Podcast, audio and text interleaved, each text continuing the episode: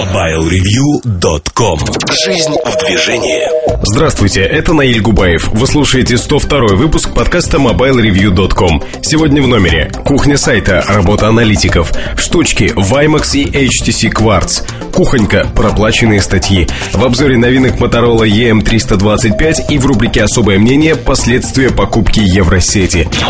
MobileReview.com Особое мнение на рынке накопилось огромное количество новостей, поэтому э, сегодня размышлизмы, если так можно сказать, но основные размышления пойдут о том, что происходит на рынке сотовой розницы, операторском рынке в России. Благо, интересных событий много.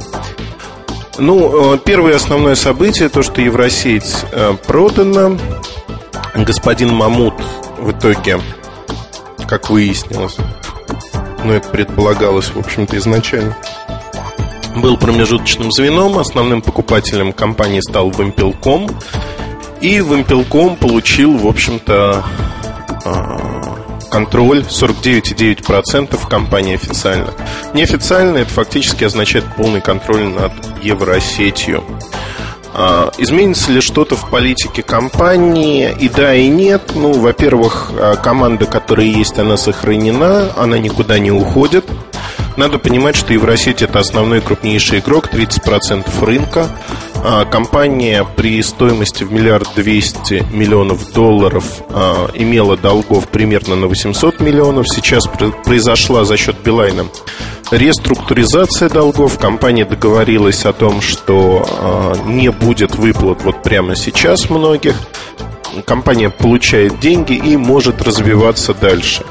То есть фактически кризис, он, несмотря на продажу компании, кризис э, не то чтобы стороной обходит, но у компании более устойчивое положение, чем до ее продажи тут вот складывается э, мысль, что, наверное, продажи, и Женя Чичваркин об этом сказал, что, глядя на то, как развиваются события, он уже не жалеет о том, что продал компанию.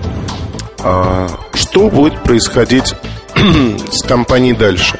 Понятно, что она будет переориентирована на продажи контрактов Билайн и услуг Билайн. Понятно, что до этого момента полтора года а, надо отметить, что Евросеть вообще ориентировалась на продажи контрактов долгое время.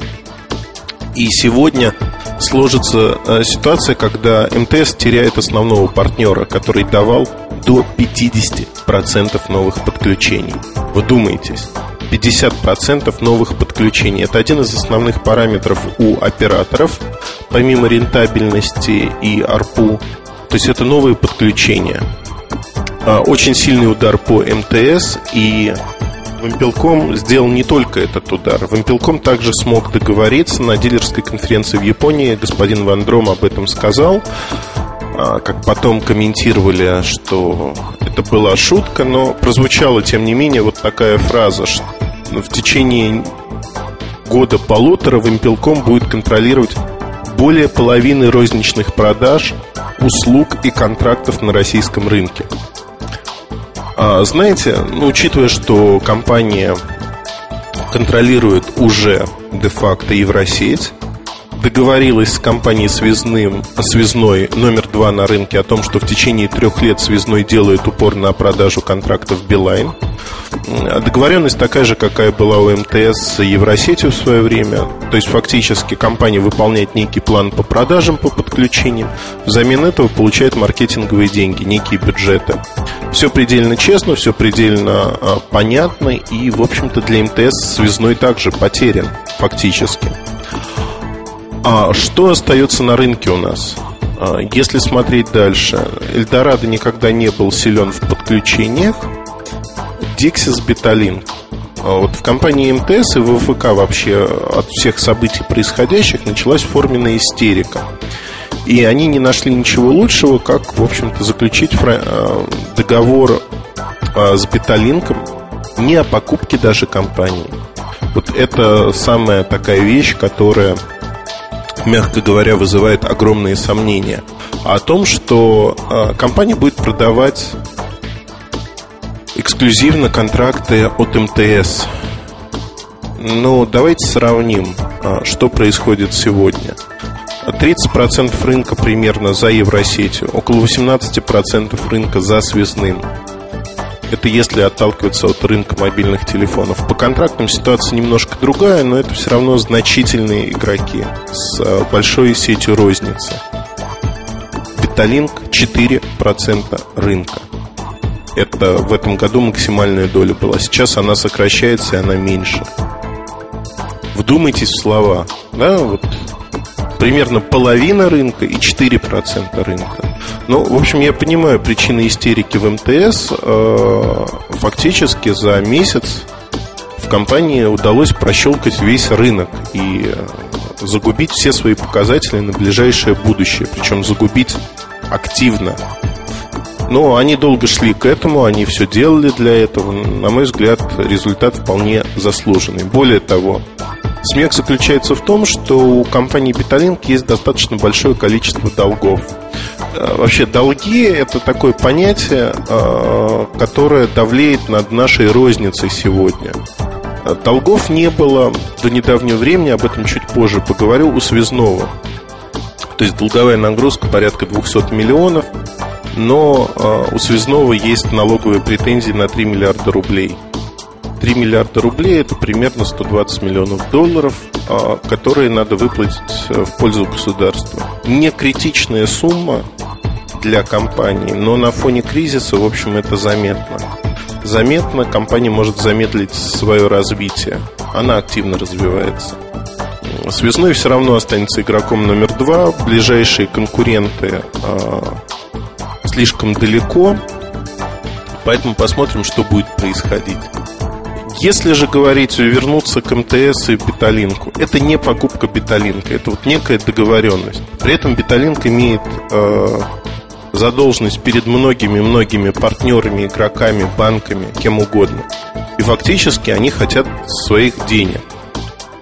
Но при этом все, что может предложить компания МТС, это поездить по встречам и говорить, что компания заплатит когда говорят, а вы гарантируете, что компания заплатит? МТС говорит, ну, вы знаете, это же не наша компания, как мы можем гарантировать? То есть приехать на встречу они могут, а гарантировать не могут. Ну, в общем, смешная ситуация получается. И вот эта смешная ситуация, она выливается в то, что фактически МТС нашел очень-очень большой геморрой для себя. Несмотря на долги, надо было компанию покупать целиком, покупать за реальные живые деньги и не иметь вот такой проблемы, какую они имеют сейчас, потому что проблема серьезная. А, получается, что а, вот третий игрок, о котором я еще не сказал, оператор Мегафон. Мегафон всегда жил за счет не только профильной розницы сотовой, но за счет дилеров, которые, в общем-то, к рознице сотовой не имеют отношения зачастую. А минимальное вознаграждение, есть куда расти, и при этом а, сравнимый и даже больше уровень подключений, чем у Вимпелкома либо у МТС. То есть Мегафон от этой ситуации он не теряет и не выигрывает. Вот это перераспределение, фактически перераспределение долей, оно его минуло. Не то, что минуло, но задело по касательной. От этого выигрывает а, Вимпелком. И Вимпелком в первую очередь задвигает МТС и задвигает очень-очень серьезно. То, что мы видим сейчас от всех операторов бесплатную раздачу сим-карточек, это вот реакция на изменения в рознице фактически. Компании пытаются к концу года свое, ну, скажем так, свои продажи, условно продажи, да, в кавычках, а, увеличить. Что делать а, в этой ситуации МТС? Я не знаю. Не знаю, потому что ситуация сложилась очень забавная и, в общем-то, однозначного выхода из нее нету. А фразы, которые циркулируют в компании, внутри компании Беталинк теперь наш, они, в общем-то, показательные, но главное, что Беталинк-то надо покупать. Вот мой искренний совет, надо выкупать целиком компанию и уже что-то строить. В том вот, вот вся политика МТС, она, знаете, такая и хочется, и колется, и мама не велит. Вроде как да, но вроде как нет. Вот эти полушаги, они раздражают больше всего. Но если вы делаете, делайте нормально. Возьмите на себя долги компании, вложите в компанию деньги. Понятно, что не лучший период времени, но тем не менее по-другому не получится. тот же Вимпелком, в общем-то, взяв, взяв долги и долговые обязательства Евросети, взял на себя намного большую нагрузку. Другое дело, что они попытаются ее максимально сократить за счет э, самой работы Евросети. Это другой вопрос. Но вот так. Мегафон купил сеть ИОН. Купил сеть ИОН. Э, фактически это Москва, 78 э, точек продаж. Что о Ионе можно сказать? Ион хорошая для мегафона приобретения. То есть такая вкусная-вкусная сеть с высокой средней ценой продаваемого товара то есть фактически можно сказать, что Мегафон получил сильную а, фирменную розницу, фирменную розницу в Москве. Покупка а, мегафоном а, Диксиса под вопросом. Due diligence был давно достаточно, но количество долгов, в общем, смущает компанию. Прошла информация о том, что Альфа а, взяла управление компанией за долги на себя – но это тоже достаточно смешной шаг. По-моему, он сделан на больших эмоциях, потому что долгов Альфа, насколько мне помнится, из 240 миллионов всего лишь около 20-30 миллионов. Все остальное – долги компании. И, в общем-то, взяв на себя компанию на баланс, скажем так, они взяли и чужие долги. То есть фактически э, и долги-то отдавать будут. Активов компании не хватит на это. То есть там активы как раз-таки те самые 20-30 миллионов, а отдавать деньги придется, так или иначе. А, достаточно забавная ситуация. Иногда смотришь на это все, эмоционально понимаешь решение, но с позиции логики бизнеса они, в общем, не имеют оснований под собой вообще никаких. И это достаточно а, неприятно, что даже сейчас кто-то думает, что можно а, провести безумную сделку и заработать на ней. То есть взяв за 20 миллионов, продать там за 150 кому-то что-то. Ну, это безумие в текущих, в текущих, в текущих реалиях. Это просто безумие. Другого слова у меня нету. А на мой взгляд, рынок в 2009 году будет совершенно другим. Часто мне почему-то задают вопрос про вот операторы влезли в розницу, значит будут субсидированные телефоны. Не будет проблемы, которые препятствовали появлению субсидированных телефонов, они не выражаются в принадлежности розничных сетей тому или иному оператору. Не выражаются в отсутствии кредитных историй, в отсутствии банковских инструментов для этого и так далее и тому подобное. То есть фактически а, год-два операторы будут переваривать приобретение. Переваривать в не лучшее время, когда рынок способен упасть где-то в половину в объеме. В деньгах еще больше. Это так, совершенно скромные предпосылки. Мы уже наблюдаем а, в рознице падение цен. Оно началось в регионах, пойдет дальше, потому что проблема с финансированием третьего квартала, ну, не третьего, точнее, уже четвертого квартала, это октябрь, это ноябрь, большое число оборудования на складах в России по таким маркам, как Nokia, Sony Ericsson, частично Samsung – а фактически все это означает то, что с одной стороны денег нет у розничных сетей, с другой стороны есть товар, который уже здесь и который надо продавать. Некое, некоторые партнеры имеют, а, оптовые партнеры в первую очередь, имеют огромные стоки, которые надо куда-то деть. Поэтому цены медленно, но верно ползут вниз и будут ползти. А, компании, ожидая, что обороты так или иначе будут падать, снижают цены, пытаясь стимулировать к Новому году спрос. Но э, рынок мобильных телефонов, он не оторван от рынка в целом. Если посмотреть в другие смежные области, многие компании поступают аналогичным образом. И сегодня, в общем-то, идет конкуренция за потребителей между совершенно разными э, направлениями, между телефонами, шмотками, едой, да чем угодно. То есть конкуренция пошла такая – мультиплатформенный, если можно сказать. Создается впечатление у меня стойкое, что в этом кризисе многое изменится. Ну, точнее, это не впечатление, не ощущение, это уверенность. Многое изменится, изменится правила работы на рынке. Скажем так, два сильнейших игрока Евросети связной останутся. Связной, скорее всего, приобретет цифроград по итогам. Продаст э, несколько долей в своей компании, не стратегическим партнером, и получит, в общем-то, за счет этого деньги на то, чтобы удовлетворить налоговые претензии, деньги на развитие. Если будущее Евросети и связного относительно безоблачно, то другие компании находятся в зоне очень большого риска. Более того, снижение розничных цен до уровня опт плюс 10%, оно приведет к тому, что независимая розница это 30% рынка сегодня примерно. Она просто банально умрет, потому что в оптовых каналах стоимость телефонов будет сравнима, рентабельность бизнеса будет на уровне 2-3%. А смысла заниматься вот таким независимым розничным игрокам этим бизнесом не будет никакого. Продажи БУ, да, БУ телефоны, они будут рентабельны. Продажи новых телефонов нет. Просто по причине того, что для чего это нужно? Нет выгоды никакой можно будет перепрофилироваться на более выгодные направления бизнеса. То есть все, кого намыло а, в этот сегмент за последние полгода, снова соскочат с этого поезда, и на рынке останутся традиционные игроки.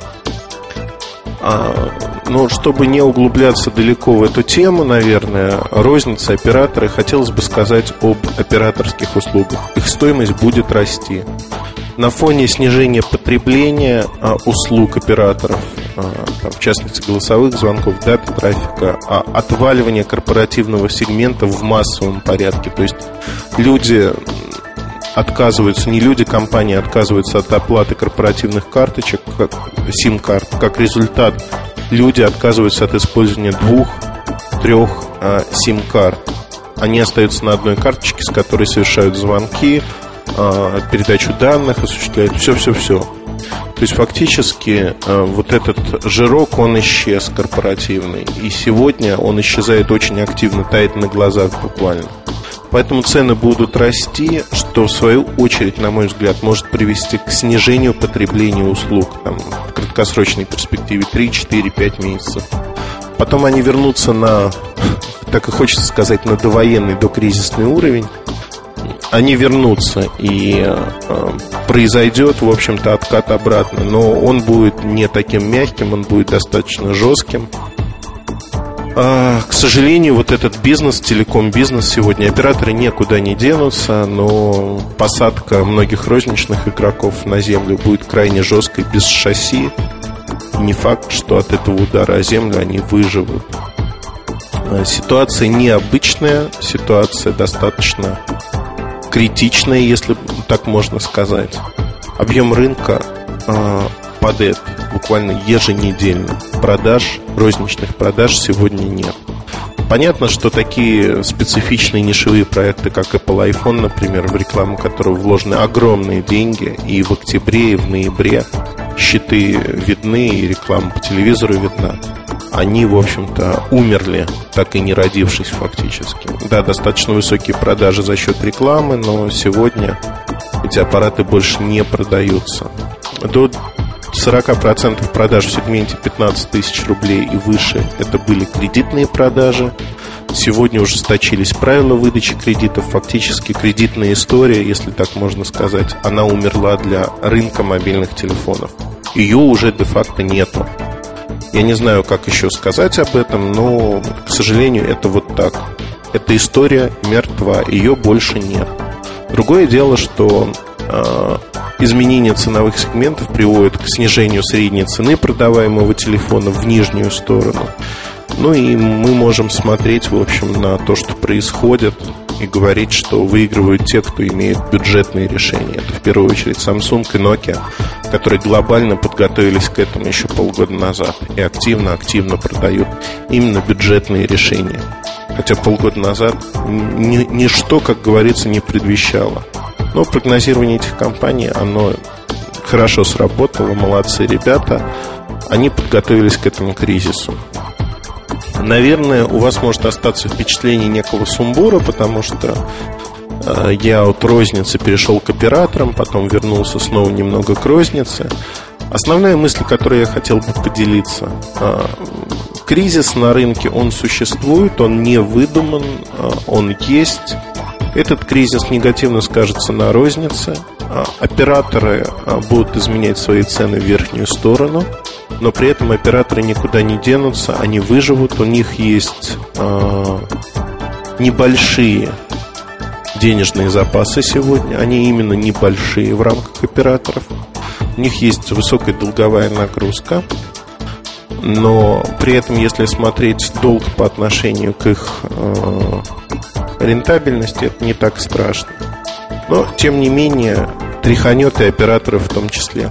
Операторы сегодня напоминают, я об этом часто говорю, э, корабль, который вот как плыл на всех парах, так он и плывет, но при этом ситуация давно изменилась, им надо уже переходить на военное положение, менять направление движения, плыть в другую сторону. Они еще живут, вот знаете, по-довоенному и ничего не делают для этого. Ну, на мой взгляд, жизнь рассудит, что им надо делать. Обидно, что нам придется как абонентам заплатить за их ошибки, за их невозможность быстро перестроиться. Ну, это всегда так было, так повелось, в общем-то, страдают абоненты. Но такой краткий взгляд на рынок, на то, что происходит. А если говорить подробно, то это, наверное, не один час рассказа, поэтому не буду. Если у вас есть вопросы, то милости просим в наш форум, раздел подкасты, там я постараюсь ответить на них. Благо, тема такая богатая, есть о чем поговорить. Спасибо, оставайтесь с нами, читайте наши новости, обзоры, статьи. Я думаю, этот месяц и следующий будут особо интересными. Спасибо. MobileReview.com Новости. Казанский филиал ОАО «Вымпелком» объявил о запуске в коммерческую эксплуатацию сети третьего поколения на территории Казани. На данный момент в столице Татарстана введено в эксплуатацию более 20 базовых станций 3G. Покрытие обеспечено в центре города и наиболее густонаселенных микрорайонах. До конца ноября этого года сеть 3G будет развернута также в набережных Челнах и Нижнекамске. Компания Asus объявила о выпуске серии ароматизированных ноутбуков F6. Серия включает в себя четыре модели. Аромат цветов, розовый ноутбук с ярким узором, черный мускус, покрытый рисунками в стиле граффити, утренняя роса, корпус этой модели выполнен в пастельно-зеленых тонах. И синий океан. MobileReview.com Жизнь в движении